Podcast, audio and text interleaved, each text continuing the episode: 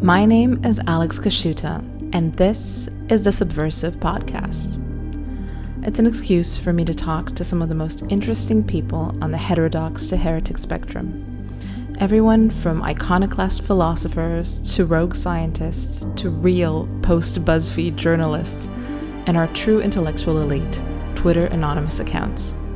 In short, they're quite subversive. Enjoy.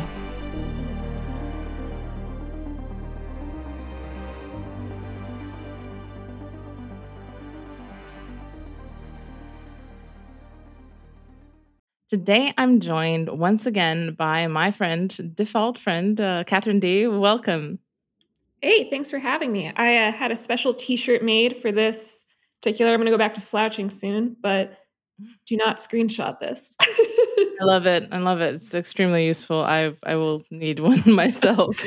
um, yeah, I feel like you know the uh, the, the the screenshot. Uh, you know, uh, I think there was like a um, an episode of The Simpsons where where Moe was trying to find a good thumbnail of himself, and I feel like that's just the story of my life. There are none, you know. It's that's the longest thing. That's I actually why I took my face out of the thumbnails because it's just like 20 minutes of me just like slowly scrolling through and trying to not be deformed. so I just skipped it. I'm like the guest. This is the guest. That's what you're getting and my face is the same every time. So why why should I why should I torture myself and you? So yeah, I uh, I might need that shirt. Um, but yeah, I I forgot to say who. I've, probably anyone who's watching this, you know, Katherine Dee. She's been on before. People know that you are the quintessential uh, internet historian. You're a journalist, writer, someone who knows about the, the, the darkest bowels of the internet and uh, you know little secrets about about all of these demons that are haunting everyone at the moment. Um, and one particular demon that I want to discuss with you is. Um, uh, something almost kind of like a, a, very particularly American malaise. Some, we don't have this in Eastern Europe, or we don't have it in this form at least. It's the school shooter, um, and you've written about this, and you have some some you know less kind of off the beaten path opinions about about what motivates this phenomenon um, and it's not more or, or less guns you know too many guns too few guns which seems to be the only the only discussion that's being had i mean in, in your opinion what what exactly is the motor behind this um, I mean, it's it's nihilism. Um, I don't think I don't think anyone really has. Well, for the most part, people don't really have something to live for. Um, and it manifests in all sorts of different ways. Um, I see that I see like this sort of chaotic, like senseless violence. Um, you know, it's it's not that different from people who are like anesthetizing themselves um, by you know filling their days with they have work, they go to you know they they work themselves ragged at a workout class and they drink wine until they fall asleep. Um, it's just another it's just another way to escape that. Yeah, I think that's that's an interesting angle. I mean, again, you know, that's that's kind of a, a direction that really is not really being addressed. I mean, why do you think this nihilism is not? It really isn't a phenomenon that's being brought up. Um, it's not being brought up in this context, and it's not being brought up in you know the other context, like you said, you know the the urban nihilism that we're a bit more familiar with. Um, why isn't you know this an, a factor? Um, I think people are are scared of it. Uh, I mean, I, I, think a big thing with school shooters is they people want to believe um, that they're just monsters, right? Um, and that it's like uh, some you know some sort of an anomaly. Uh, every thousand people are going to be super violent, and um, we you know it's easier to blame guns than it is to blame something structural. I think there's a kernel of, of truth in that, right? Um, but I don't think people think of it in the right way. Um, I think this is like, sure, if they are just monsters, this is how that monstrous behavior is going to manifest in a society that doesn't give, especially young men, many options. Yeah, I mean, one of the one of the school shooters that you've particularly uh, written about is Adam Lanza, who uh, is um, the uh, the shooter in the Sandy Hook incident um, which is also very strangely a very contested shooting. I mean, there's a lot of conspiracy theories around Sandy Hook, which I don't think is the case for for many other school shootings. Like it's extreme. I mean, Alex Jones was essentially you know condemned on the basis of Sandy Hook. I mean, why why is Sandy Hook such a such a contested event? Um, I mean, the coverage around it was weird. It's it's a very it is a very weird case. I think that there are conspiracies around every mass casualty event. That's a very American kind of instinct and it's not even something that's like recent of like the Twitter sphere, right? Uh, this is this you know it's it's always been this way. There's always the the story that the press pushes, um, and then like the real story. And the real story, of course, isn't always real. Um, it's usually halfway between what the press has told you and what the conspiracy theorists are are pushing. Um, but I mean, Sandy Hook was just so difficult to make sense of, right? It's I mean, it's a horrific situation. Um, you know, it was, it was, elementary school students. It was the first time something like that happened.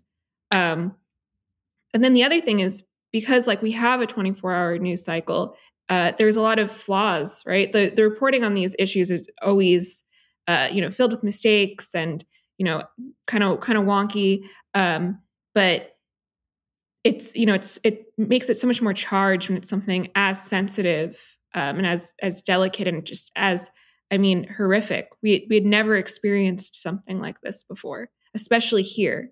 Um, you know, we it, you know it's one thing if something's happening and it's a war crime or whatever you become desensitized to it um, but to think like oh you could send your you know your six year old to school and not see them again was i mean it, it was it was big yeah and and you said that you know the reporting was strange. I, I do remember seeing a video of a of a parent i think that's one of the more famous ones where i think they were kind of laughing backstage with someone and then they kind of turned to the camera and started weeping or started crying and there really was kind of this vibe of you know is there some like crisis actor element to this? Like i don't know even for me that felt a little bit you know uh, out of sorts. Obviously you don't know how people react in these situations.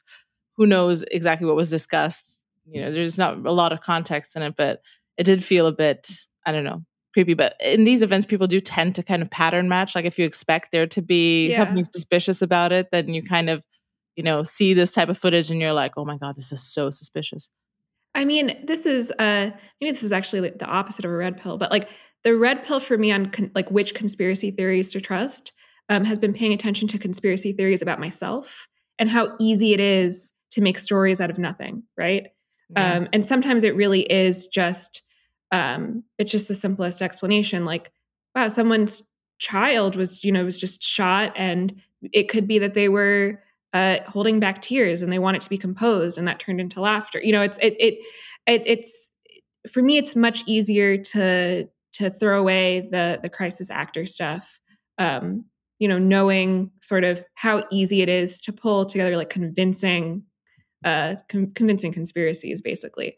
Um you know i read stuff about myself you know to make a little more lighthearted and i'm like yeah i could see why someone would believe it's not true but i could see how like if you you know if you have the red string and you're sort of trying to connect all the dots why you'd believe that. Um yeah i mean with sandy hook there you know there's there's other things too like uh, stuff getting misreported or people being misquoted and then it being changed and then it being taken down. Um you know weird weird footage it's it's hard to corral people when like you're going to look at the crime scene. There's like image you know footage of people running away. Uh, there was originally reports of two shooters. There's all i mean there was all sorts of stuff um, and i completely um, I, in some sense, I sympathize with people who, you know, there's a lot of distrust in the media. Um, but digging into to Adam's uh, digital footprint, I mean, uh, this was a troubled person who I think really, you know, it's something that couldn't have been faked, right? There's no, the story is too rich. Uh, the, the, the footprint that he left um, that has been totally unexplored is too complex for it to be uh, somehow somehow faked. Um, and that you know that's sort of that's sort of where i where i fell on it. Yeah i mean that's kind of what you've been exploring. I mean uh, you said it's it's unexplored but um, what what have you found about adam lanza? I mean what what was he like?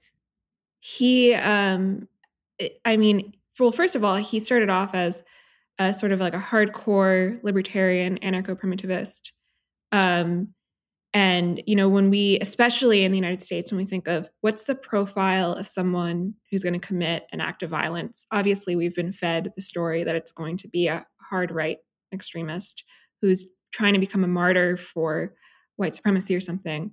Um, that's actually rarely the case, right? None of these guys are martyrs; these are suicides. You know, they're, they're and I think you know I think they're not fighting for a cause. They're they want to die and they want to die because they don't think life is worth living. They don't want to die um, on like the behalf of a, a, movement or something or for some transcendent meaning. It is because is precisely because they think there is no transcendent meaning um, that they kill themselves in this i mean in this very horrific way.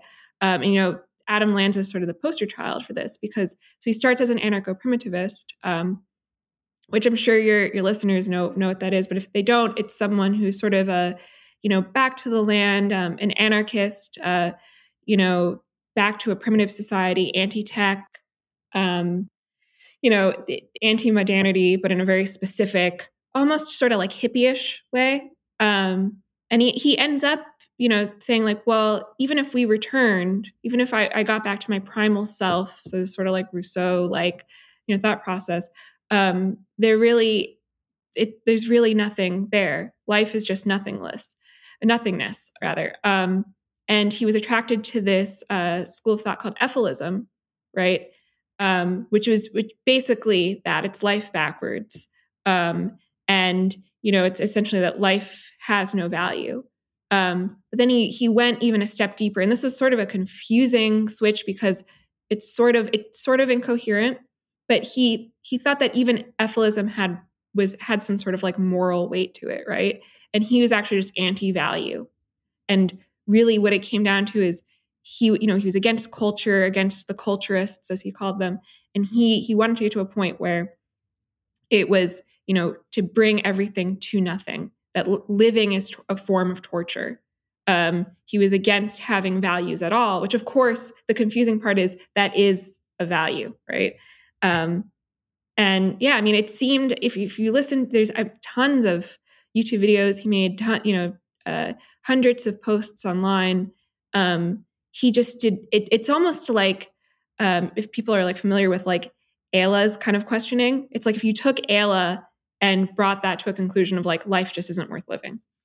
Um, and again, that's like really not. Uh, I think it's partially not explored because we want to believe these guys are radicalized online in a very specific way, um, and that kind of goes against it because it's one kind of difficult to describe, and then two, it's like, well, what do you what do you do with that? Um, when you talk about what the solutions to that might be, you really paint yourself into a corner that kind of goes against everything that American, you know, American society is promoting right now, um, which is like, for example, structure. Would you know? Would Adam Lanza have been a happier, more productive person if he was religious? Um, you know, it doesn't mean it, you, that's you know not a call to like Christian nationalism or anything, but you know, it is like you know set values. It's transcendent meaning. Um, if he uh, you know, if he could lean into some identity group that wasn't about victimization, that was about empowerment. Like if he was, I, I feel, it feels corny saying this, like if he was proud to be an American, right? Um, and for a lot of people, I mean that that sort of that that like philosophical structure is what seems to be missing and what they're longing for, and it's a really difficult thing to to talk about, especially you know in a world where it's just be endless choices. Um, you know, for some people, these that endless choice just ends up at like fuck it, nothing, nothing matters. Not, you know, nothing's worth it. I'm just gonna, you know, I'm gonna kill myself and kill others.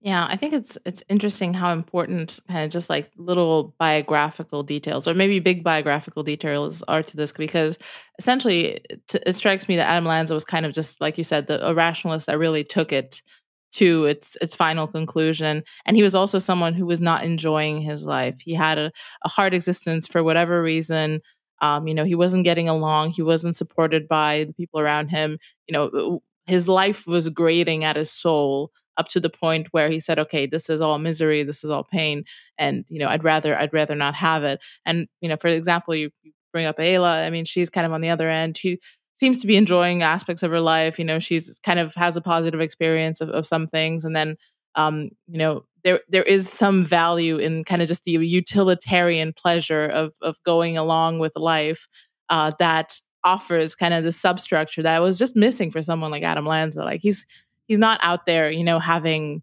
utilitarian experiences. I, I, can imagine. I mean, just just seeing you know little details of of his biography. Yeah, I mean his his lifestyle, um, you know, looks very similar to you know when people sort of imagine uh, you know, like the prototypical incel, which I actually think is a lifestyle that um, many of us lead, even if we don't want to admit it, or he, it's mostly mediated by a screen. His only exercise was going to an arcade and playing DDR. Um, he had relationships, but they were online. Um, this created a distorted sense of self. He he developed anorexia. Um, you know, he he was increasingly. It's it, he, he might have been autistic. Um, he you know his environment was very overwhelming to him, so he couldn't handle sounds or certain textures. Um, but I've noticed even in my personal life, like that tends to become exas- exacerbated um, when you are isolated. It just gets worse and worse and worse. Um, so you know, there's also I also think just that level of alienation um, creates delusions, and the th- you know the thing it's it's so hard to talk about because usually those delusions are relatively harmless, right? They're not murderous. Um, you know, it could be paranoia about your immediate family's politics, right? Or you know something like this, or even I think like COVID safetyism is in part like you know it's reinforced by the media, but it's also it's you play along with it because you're so you have you have no social fabric to kind of like check you on it. I also think there's I mean a lot of this is super simple, right? Um, and again, like I noticed in my own life, like the busier I am and the more embedded in a fabric of something I am, the less like actual time I have to think about any of this stuff. Um, you know, the less I want to tweet, the less I want to get lost down these rabbit holes. Um, and I think like we underestimate like the, you know, people already feel like they don't have a, enough to live for. Um, and then like what's, you know, what's really the problem is not so much like this radicalization machine, it's the alienation at all. Um, and it kind of takes everyone to a dark place um, and it's it's kind of like Russian roulette about like how is that darkness going to manifest? Like I do think there is something very dark about um, you know like smoking weed all day, you, you know, and and just wasting away that way. Again, it's like not as harmful, but it is sort of a, a loneliness and a, a, a detachment and being kind of lost at sea in the same way. Just you know, again, obviously much much less harmful. Yeah, I think people underestimate how much of um, a question of critical mass this is. It's not like you know, for at one point, this type of lifestyle was was kind of optional. You know, you had kind of the, the loner stoner type that you know was always in, in their apartment, like even 10, 15 years ago. Even here, uh, that you know would would just kind of check out.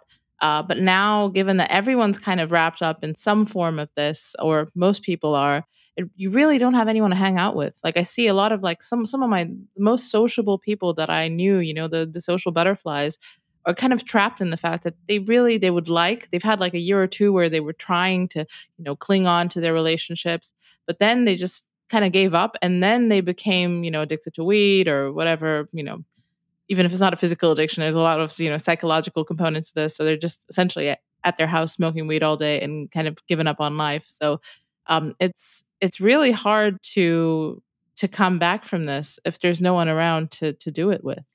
And I, you know, I also think people underestimate is you become more antisocial over time too. Like even if you do make the effort, you know, and everyone says like go touch grass or whatever, I think people like don't have the patience or the desire to build physical relationships with like the one exception being sex.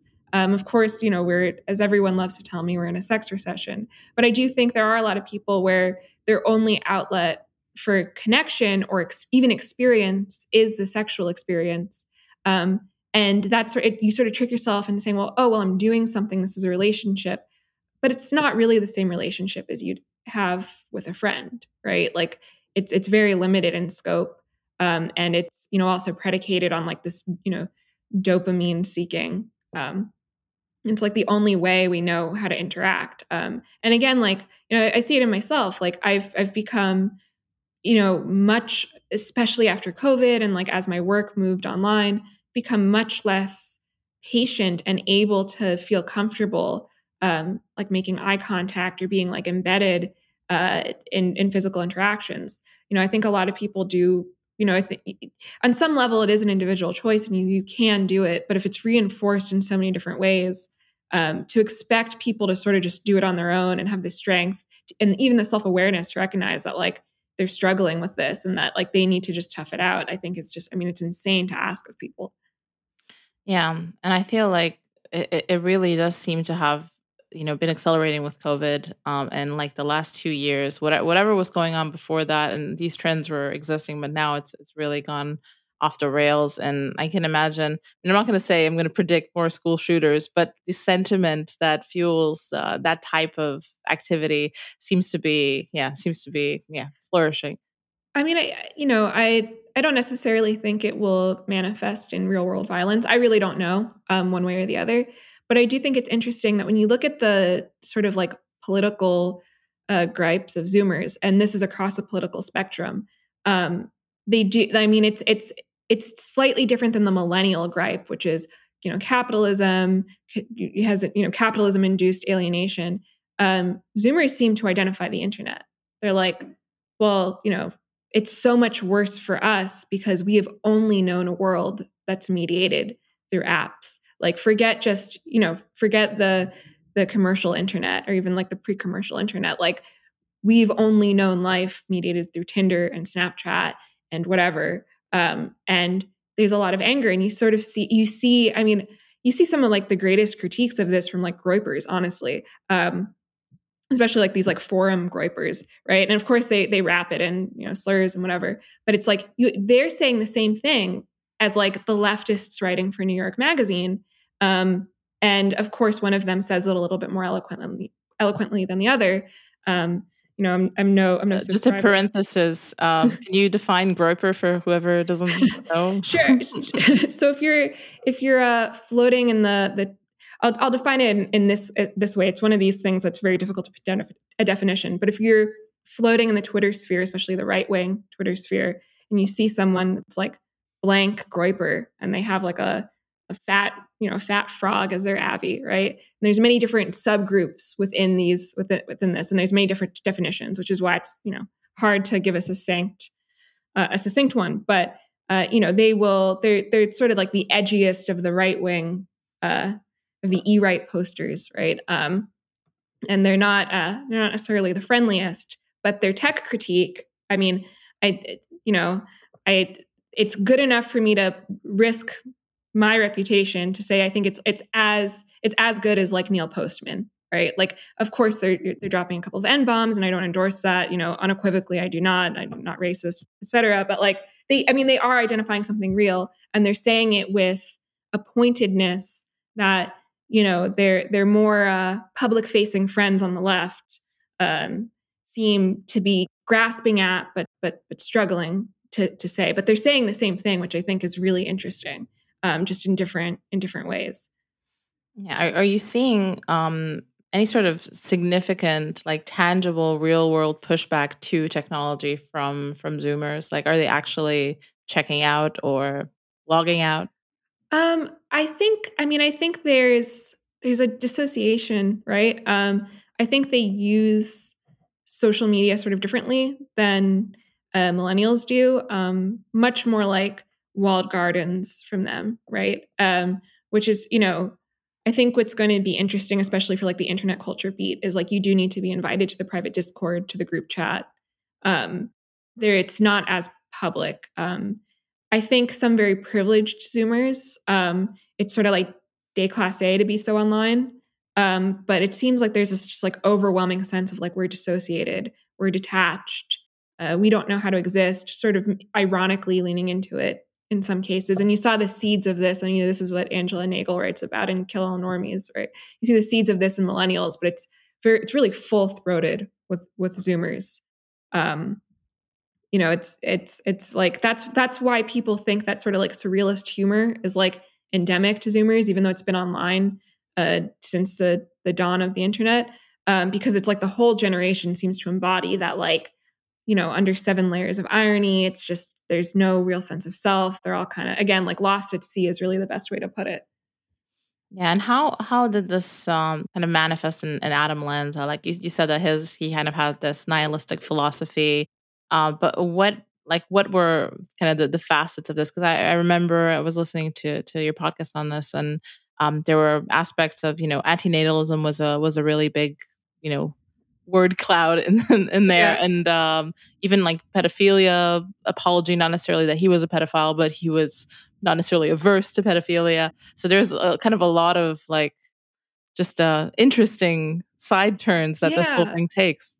Yeah, well, I mean, the you know everything was sort of just like downstream of like if nothing matters, right? If if we have you know unlimited choices, um, then like why should there you know any guardrail feels arbitrary, right? Which is why I think if he had you know a even if he was constantly questioning it, some sort of like you know code of ethics, um, it would it that wasn't the you know the the kind of oxymoronic one that he had.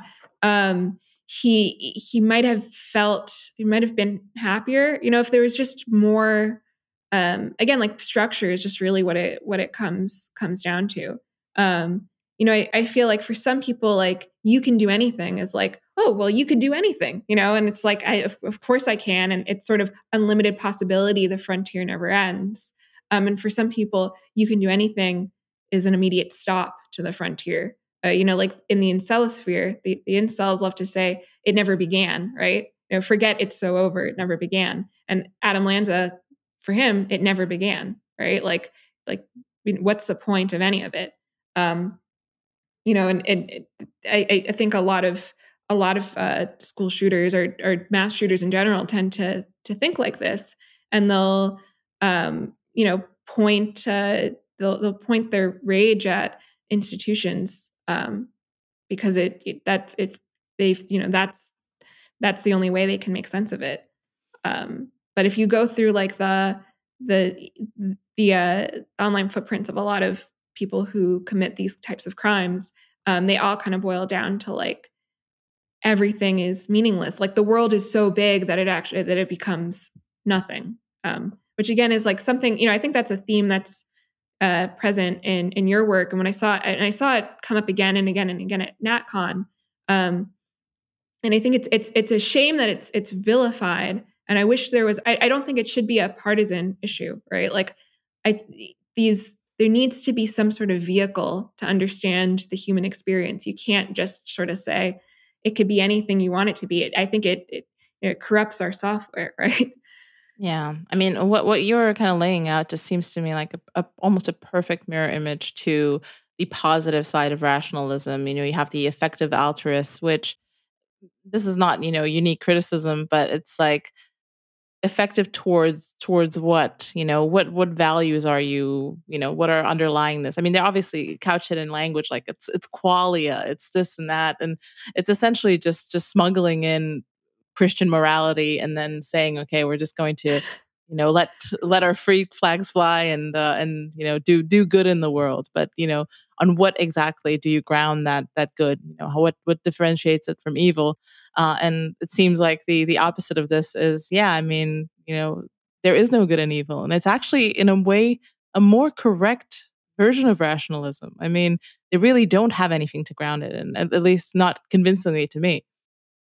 Yeah, no, I, I mean, I think I, I I think you're right. It's it's just, and it's it's weird to me that the the conversation around it often you know says this is right wing extremism, right? And again, like this isn't a value judgment of my own on a right wing thought, but it's I mean it's not. It's like the precise opposite. You know, it's it's, it's kind of crazy to me that it's it that like because you don't have to dig that deep to realize that's not what this is. Um, which I thought was like the remarkable thing about this research is you know this is all publicly available um, even if you read sort of the analysis by people who uh, you know like people who are accepted by the mainstream you peel like you know you take away the preamble about whatever right? The sort of uh, you know leftist veneer and they're they're they're saying this they're just sort of like you know somehow trying to convince the audience that it's something that it's not. Um, they you know it's, it's recently there's been sort of a trend of of likening um, mass shootings to a, to deaths of despair which is really interesting right? That's well if it's a death of despair then it's not political extremism right? That just just it's not. There is no political motive. Yeah i mean it's i mean how, are there other school shooters that like echoed the same kind of anti-natalism or or similar ideas yeah, um, they, you know, there's there's a there's a long a long list of them. I mean, most of them, um, there, you know, there's more exceptions, right? Um, mo- most of them do have this like antinatalist, like nihilistic, uh, you know, drive. Um, Ramos, Salvador Ramos, who recently, um, you know, again at an elementary school in Uvalde, Texas, he had a very similar worldview. Um, e- you know, even the Columbine shooters, um, Eric Harris and Dylan Klebold, I don't think that they're quite in the Adam Lanza mold. They are sort of like there where the stereotype actually does kind of become true um, because you know like the, the the sociopaths who kind of were on a power trip but if you look at eric harris's writing um, he does rail against in this very like charles manson like way against like the superficiality of of the modern world and of civilization and society and i think it's it's interesting that this sort of like anti-civilization sentiment that is no matter who you're looking at that is everywhere right this you know, Adam Lanza is kind of like the apex expression, um, but it just comes up again and again, again. And you know, if you want to talk about which extremists are um, influencing people, I mean, the only the only person who, again, no matter who you pick, you can pick you know three random names from a list. Every single one of them is like, you know, has at least read and considered Ted Kaczynski, which I think again is like, why aren't we talking about our relationship to technology, to our, our relationship to industrialization. That doesn't mean return, but it means it's impacting people. Um, and if we're going to have a real discussion about it, maybe this is an area that we should pay attention to. And why do you think there is no real discussion about it? Because this stuff is is fascinating. It's you know it's gripping. It's it's definitely it it bleeds. It should be leading, and it seems that no one really thinks it's interesting or they they like to focus on other aspects of these things. Um, you know, like I said, it's starting to a little bit. Um, I think that unfortunately, this is an issue that's been weaponized. Um, you know, uh, the right wants to say it's all about mental health, which it seems is more true, I think, than it's all about guns. Neither one helps, right?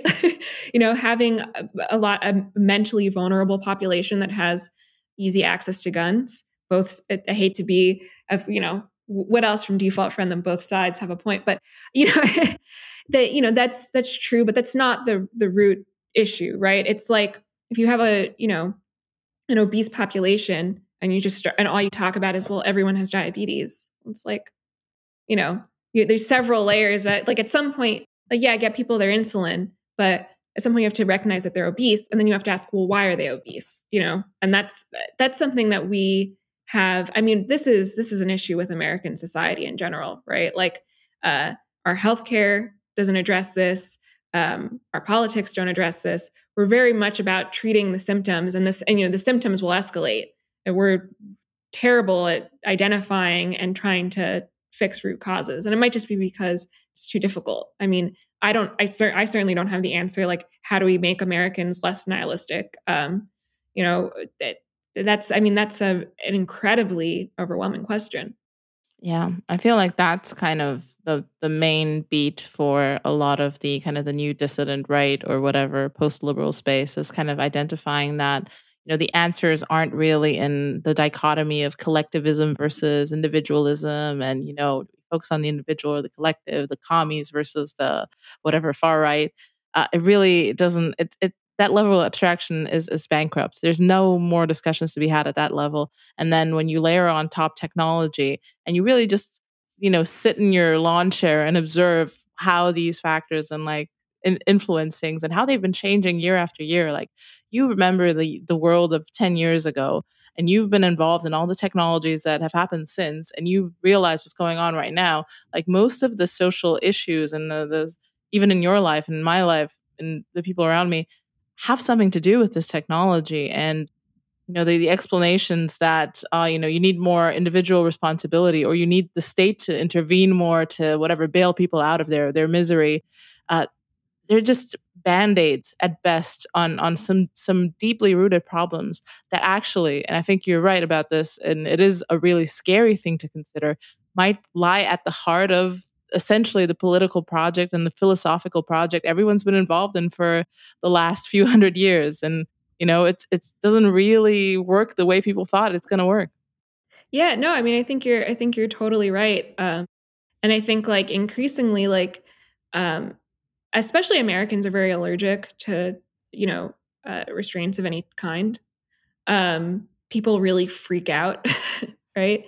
Um, and then when you know when they encounter any sort of obstacle, any kind of friction, and this is something we talked about in our first conversation, it's like an existential issue.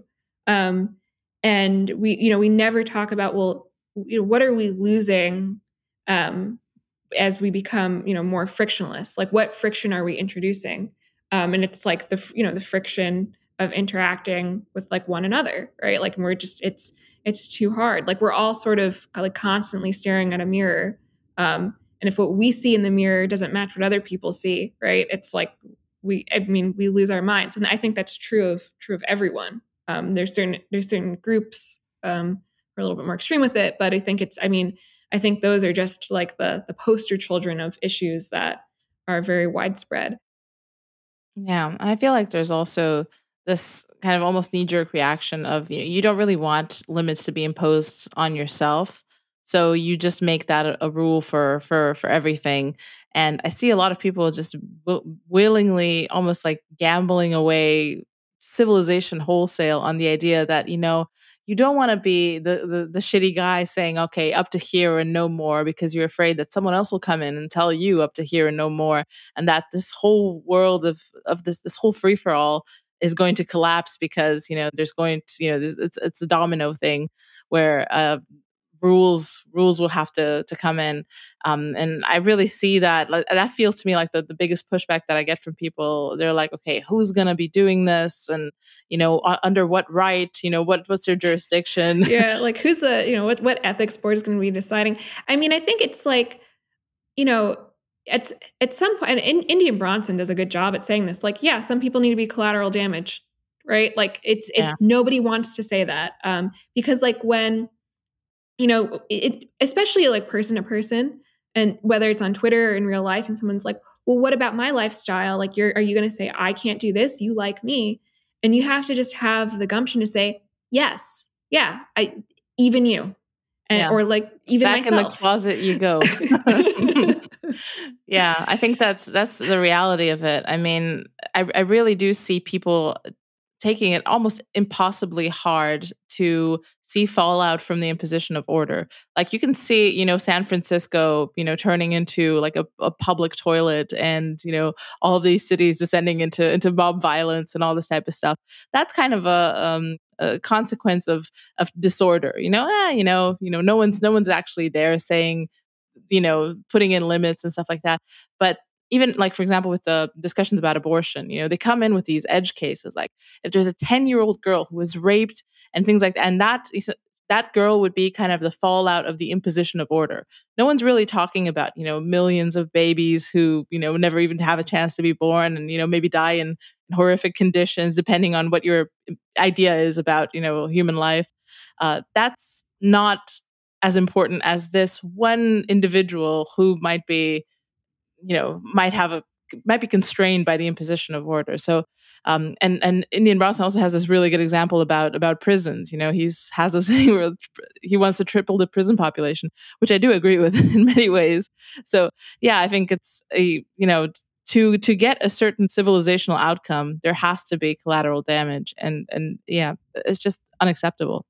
Well, I mean, I, I think people also like misweigh the importance of of certain things or you know of certain possibilities like um you know like having speaking of edge cases like the polyamorous rationalist family right who lives on a commune like oh well you're not okay with that. Well first of all like what what ends up happening is you have hundreds of thousands of people doing a half-assed version of that terribly and fucking up their lives. So just right off the bat the people who are doing it correctly uh, you know quote unquote like are you know it's like well why do we why are their feelings so important like who gives a fuck? Yeah to do it in secret if you have to do it. You know if if this is really who you are and it's so important to you just make it a counterculture. It'll be more fun you know like yeah and the idea that you know these these unions and all this stuff have to be legally recognized and and brought to equality with with marriage uh, that's a little bit insane because you know marriage has a certain societal function. Um, you know it, it's it's organized around the principle of procreation. You're going to have children, uh, of you know sharing property, of you know consolidating certain roles.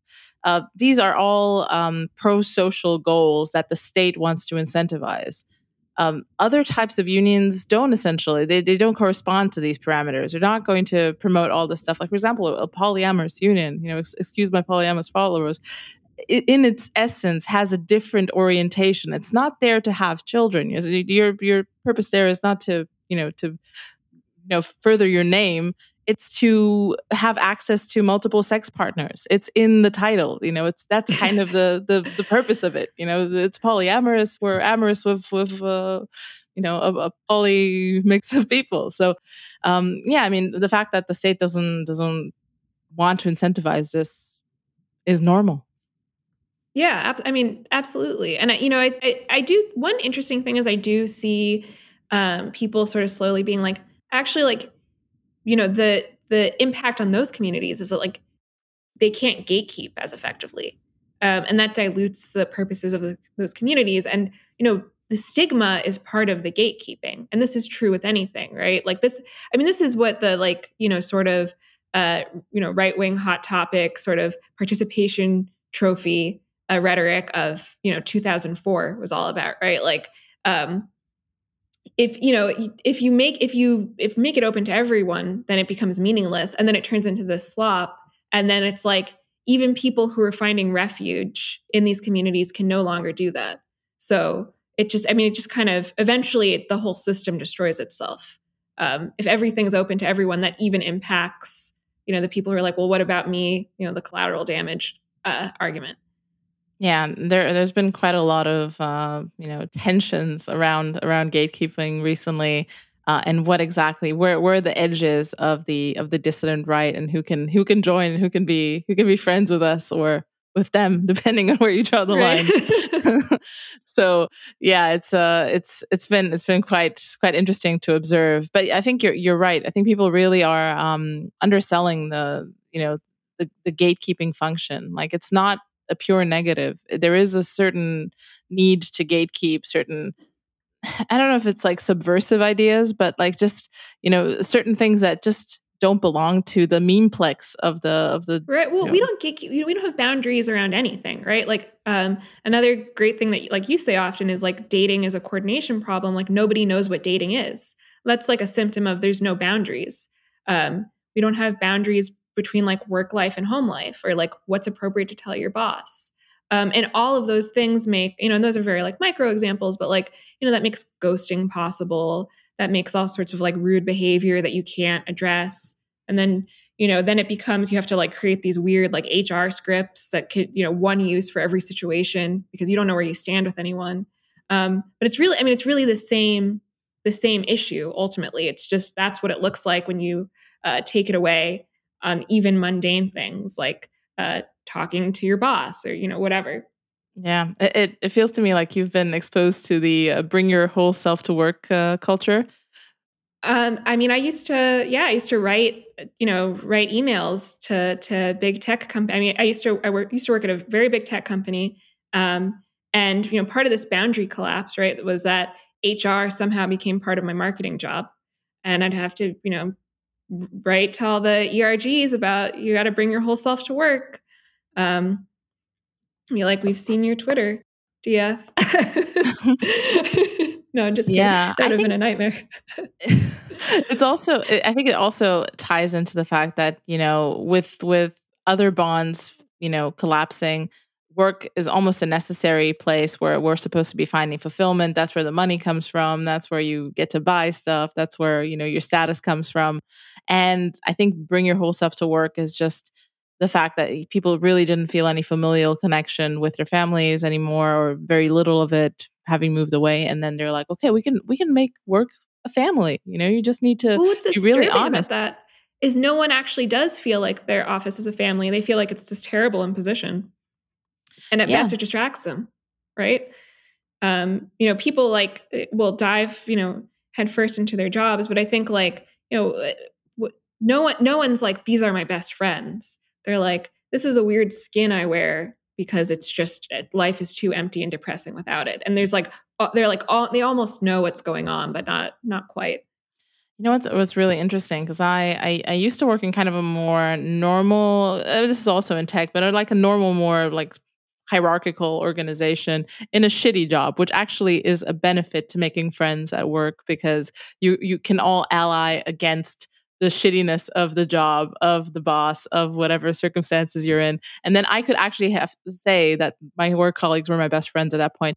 I had also moved just recently moved to a new location so that worked. But in the in the more you know in the higher up region in the flat hierarchy and the bring yourself to work type uh, of thing like that was it was very strange because the, the, almost the point of the organization was to to better my life. The, the the work was incidental in a way, and it felt really shitty to be to be like, you know, um, coordinating around problems at work because theoretically there were no problems, and if there were problems, you you just you know start writing your own laws, and you know you you can change them all, and it felt like strangely oppressive to not be able to you know, find allies. It was almost like, you know, eunuchs at, I don't know, the Ottoman court, you know, just all whisper campaigns, you know, just like weird gossip stuff. Everything was shrouded in HR language. Very, very strange place and like psychically hard to tolerate for me. I don't know. I'm sure some people found it comfortable or better than, you know, a normal hierarchy. But uh, for me and a few people that I know, it was a strange liminal space to be in. Well, I mean, it's like, would you rather have rules that everyone knows, right? And you know, and I mean, here's here's the beauty of rules that everyone knows. You know which rules you could break and how to break them if you really got to do your own thing, right? So, I mean, it like it works both ways. Not having any rules and then getting sucker punched if you piss off the wrong person is so much worse, right? It's I mean, it, you find that like these these startups or like I worked at an ad agency that was like this that are like kind of like anything goes like the pettiest, just like insane, you know, you wake up one morning and like your manager has been accused of something that you didn't even know was, you know, against whatever, you know, like unethical or, or, or whatever the accusation is. I mean, these, these things like, it's so much better to like know, you know, have there be like a static right and wrong. And that way you, you, you can still disagree with it, but that's so you know, like this is, this is what we're all agreeing on as like, this is the, the anchor point. Um, but when it's just nothing, it's it's super disorienting. Um, and you know, people also like withdraw, which is another reaction to that because like why why risk it in some cases? Yeah, and it's it's interesting because you kind of highlight a point where you know the the most insane people take the reins in these situations. Like they really like strong, you know, personality, especially people who are very woke. Uh, and know that there will be no pushback to whatever excesses of this they, they try to impose they they go off the rails and you know they they can they can go and go and go because there is no one to stop them. And like i mean like the examples i've lived through it's just like the level of subversion that you can get to from from that is just uh, insane. And the, the leadership has nothing to do because they essentially kind of agree with the fact that you make your own rules. And two they're probably also pretty woke as well because you know this is the kind of organization they've built. So they're just you know standing there like, you know, people don't get fired for like half a decade because no one knows, you know, what levers to pull, you know, to to oust these these insane people. So it's it's it's a strange thing to observe. Yeah, it's it it is super weird. Um and then like different popularity games. I mean, I was you know, I was just talking to um, my friend about this yesterday. Uh, he asked me to shout him out, so I was talking to Soso about this yesterday. Um, it sets people up to fail too, right? Because then like what the other thing that ends up happening is you have all these weird like DEI initiatives and um, you just hire random people to fill quotas. There's no path for them, no rules, right? So you have like random people who like you're just putting there to look good. They can't move up, they can only move down. You can't fire them because you've tokenized them. I mean, it's not fair to them. It's not fair to anyone at the organization. Yeah, yeah. I mean, that's exactly what happens. Like, um, they're just people who, you know, at some point don't even show up to work because they just know they they don't have to, or they just do minimal type of work, and then if if you know anyone says anything, they're just completely hurt and they show you that they have leverage over you and say you know actually how i do my job is no is none of your business. So it's it's it's really yeah it's fun to watch. I i, I am happy that i've never actually been in like leadership in any of these companies because i would have probably had a mental breakdown at one point. But yeah i oh, probably the have, worst. Yeah. As a manager i would be like i would just tell people like straight up I was like yo look i know you guys got like randomly picked at some college career fair.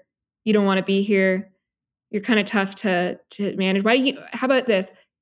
Tell me. I'll I'll pick up some of the slack for you, and we can make this work one way or another. But I I know you're not. You're there's there's no way that you're gonna dive in to the deep end here.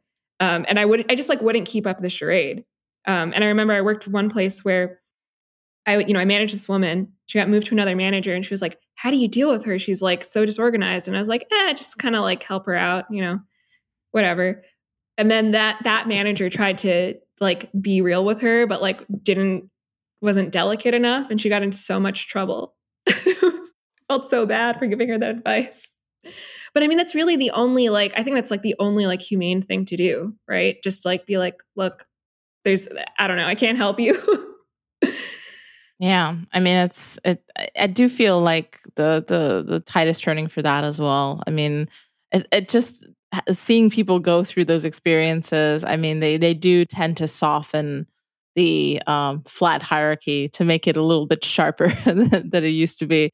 But I I don't think the you know they, they the people take the right lessons from this stuff. You know, they just think they they need to try harder. They need to you know implement the stuff a bit a bit better. Um, but anyway, I wanted to kind of focus on another of your strengths. Uh, it's trend forecasting. Is there any internet related trend that you know people haven't really uh, felt yet, or is on the horizon? Something you've you've felt with your spidey senses is coming. Yeah. Um, so I do think like tech criticism is going to to be big. Um, I mean, it already is, right? But I think it's going to be like people are going to recognize it as a genre of like hot take.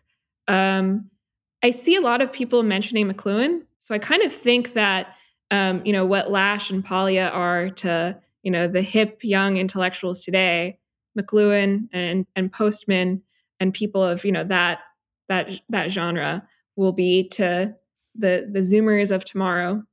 Um, and sort of hand in hand with that, I do think there's gonna, there's a lot of like hot take burnout. So there's so you see you see this on TikTok a lot like these sort of like meta analyses of um, trends, right? So it's so much easier to like, if you're going to have this sort of like, we're going to start like breaking things down, just focus on like what, you know, explaining why things are trending. Um, and it's really mm-hmm. easy to do this with like fashion, um, but food, sort of going back and, ex- and explaining these these things and then trying to predict what the next one is going to be because um, that's sort of a safe space and if like you're if you're if you're burnt out on like whatever gender ideology or whatever the culture war topic du jour is, that is a refuge. Um, and it's sort of a growing, um, sort of like a growing genre, I think. And it's it's for the people who are like, eh, I don't, I don't know, I'm not left, I'm not right. But uh, what was up with everyone wearing lame mini skirts in 2008? Yeah, that's that that really makes a lot of sense because I feel like even I, I haven't really been in these cycles for for long enough, but even I kind of see that there is a certain pattern to things. There's a certain kind of periodicity to to things spiking then coming down. You know the the different um, schisms and you know how how you know, like you said, you know, how kind of conspiracy theories take off, you know, where you kind of have a, f- a few ingredients in there and then that goes up, then it comes down, then it maybe comes back in two or three more waves. And, um, you know, what it's based on, you know, sometimes I also have insider knowledge about these, these things. I know these people. So it's, um, you know you kind of see how the sausage is made and it's it's easier to to have that meta view and to not kind of get roped into things as much i feel like that's kind of also a reason why haven't been i mean also time constraints and just life in general has led me here but i haven't really been as involved in in the cycles anymore. I, I tend to not take them as seriously. I don't know. Yeah is that me I'm, being I'm going no i'm going through that too like i just like you, you, i think like as of the last couple of weeks i'm like i just don't have anything to say right? I'm just like yeah. i i think like i just like got burnt burnt out on it, right? Like I was I was just on it like on every little issue, but I think like after the Kiwi Farms thing, I was like I'm done. I don't have a single take I could offer. And I just like don't have the energy or the desire. Um I feel like I need to go into like hibernation.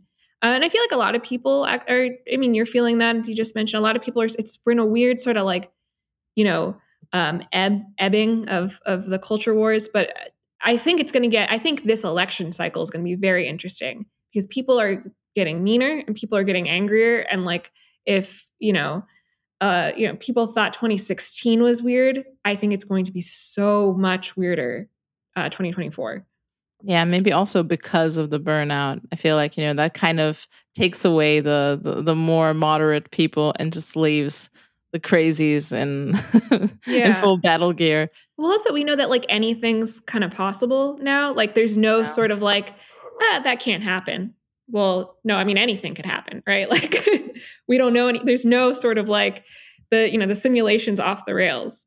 Yeah, exactly. Purple Caesar, I think a preferable global, global purple Caesar. Oh no. Um, yeah. I mean, this is this is all uh, super fascinating. I mean, the, the Adam Lanza stuff. I mean, I've, I've just been listening to to things, you know, from you, from other people about this, and it really does feel like it's just, you know, almost a prophet of our times in a strange way. You know, someone who's maybe so aspy that he could just peel away all the layers of the of the kind of the, the ruling ideology. And and what there is is kind of this this gaping hole that you know he let himself fall into and took a lot of people with him. Um, but some other people like you know myself included can just kind of intuit the outline of the of the abyss. And you know we're, we're pulling back we're you know going back to religion doing all sorts of things and trying to you know compensate for that but it's there um, and I feel like, yeah, that's for me, that's a big trend. People noticing the abyss a little bit more than than usual. Oh yeah, I, I mean, I, I I totally agree with that. Or people saying like, look, I you know, I understand why you're returning, but we can't, and I'm dead inside. That's also um, a big trend which is sad i shouldn't i shouldn't laugh but like that i think that's a, you know it's it's two sides of the same coin yeah, yeah, absolutely. I mean, yeah, you're just, you know, seeing reality as it is and, and how you deal with it. There's a personal preference in some ways. Um, before I let you go, I want to ask you the question of the show. Um, if you have an updated answer to this, because last time I I forgot oh to God. update your answer, but actually it was it wasn't that bad an, an, answer, and I will I'll tell the listeners if they forgot oh, about no. it. It is Justin Murphy is, is okay, a good yeah, one. I like Justin Murphy and yeah. and Paul Skallas. I mean, since then there have been more scandals around Paul Skallas. He is an insightful guy, though I haven't really been following him because he blocked me almost instantly the second I hit the internet for some reason, and then unblocked me a few times. Yeah, I don't know. I don't he, know. Okay, I'll say of Paul Skallas, even though we are enemies now. Um, I will say that he is he may not be an original thinker, but he's an excellent curator. Um, yes. But uh, my my new my new thinkers um, are Sherry Turkle, who I quote all the time. Um, she's she's great. Humdog, who uh, was a pseudonymous writer. Um, her essays are sort of scattered throughout the the internet. Uh, Pandora's Vox is a like if you want to know about uh, internet culture, that is an excellent starting place. Um, Marshall McLuhan and um, my friend Clinton Ignatov, who writes, who actually writes for my Substack now, his explainers on Marshall McLuhan because McLuhan is not easy to understand uh, raw, if you will. So those that's my updated updated list. Yeah, how things have changed. yeah, like a year and a half ago. Um, yeah, but I think you know many many internet revelations. The internet's changed like five times since since we spoke, maybe even many more times if one counts all the subgenres of internet that have existed. Oh my god! Meantime. Yeah, just constant schisms. It's so. I, I, thought I would never get bored watching it, and now I'm like, ah, I'm done. You know, the weather's beautiful. Uh, climate change means it's 80 degrees in October in Chicago. I may as well enjoy it. yeah, yeah, just watching watching the apocalypse out the window. Um, yeah, I think you'll be back. You know, you can't stay away for long. it's also your beat. You know, I'm sure. You know, internet history is one thing, but internet present there's lots. that's that's the one. Yeah, I you know I have to be the one contrarian voice on that. exactly. Well, thank you so much, Katherine. This has been lovely as always. And I want to uh, point people to your Substack. It's uh, defaultfriend.substack.com. Uh, is that correct? Yep. Okay. And is there any, you also have a podcast called The Computer Room, which people should check out. It's also yes. And it's, uh, yeah, and we're, we're putting out episodes again. Um, and I have a whole bunch of, of episodes coming out. So I'm excited. Excellent. Excellent. Please do listen to it if you're as fascinated as I am about this, you know, demonic technology that has you know possessed us all. It's it's it's wonderful and scary at the same time. And and uh, and Katherine's the best uh, the best person to go for information on on our common plight. So thank you so much, Katherine. This has been delightful. Thank you. If you like what you're hearing, want to see where I take it and maybe want early access to episodes, bonus episodes, access to the AMA, or you just want to support the cause of dissident speech or my work in general, head to my Patreon at patreon.com slash aksubversive. Your donations are what keeps the lights on and makes the show possible, so thank you.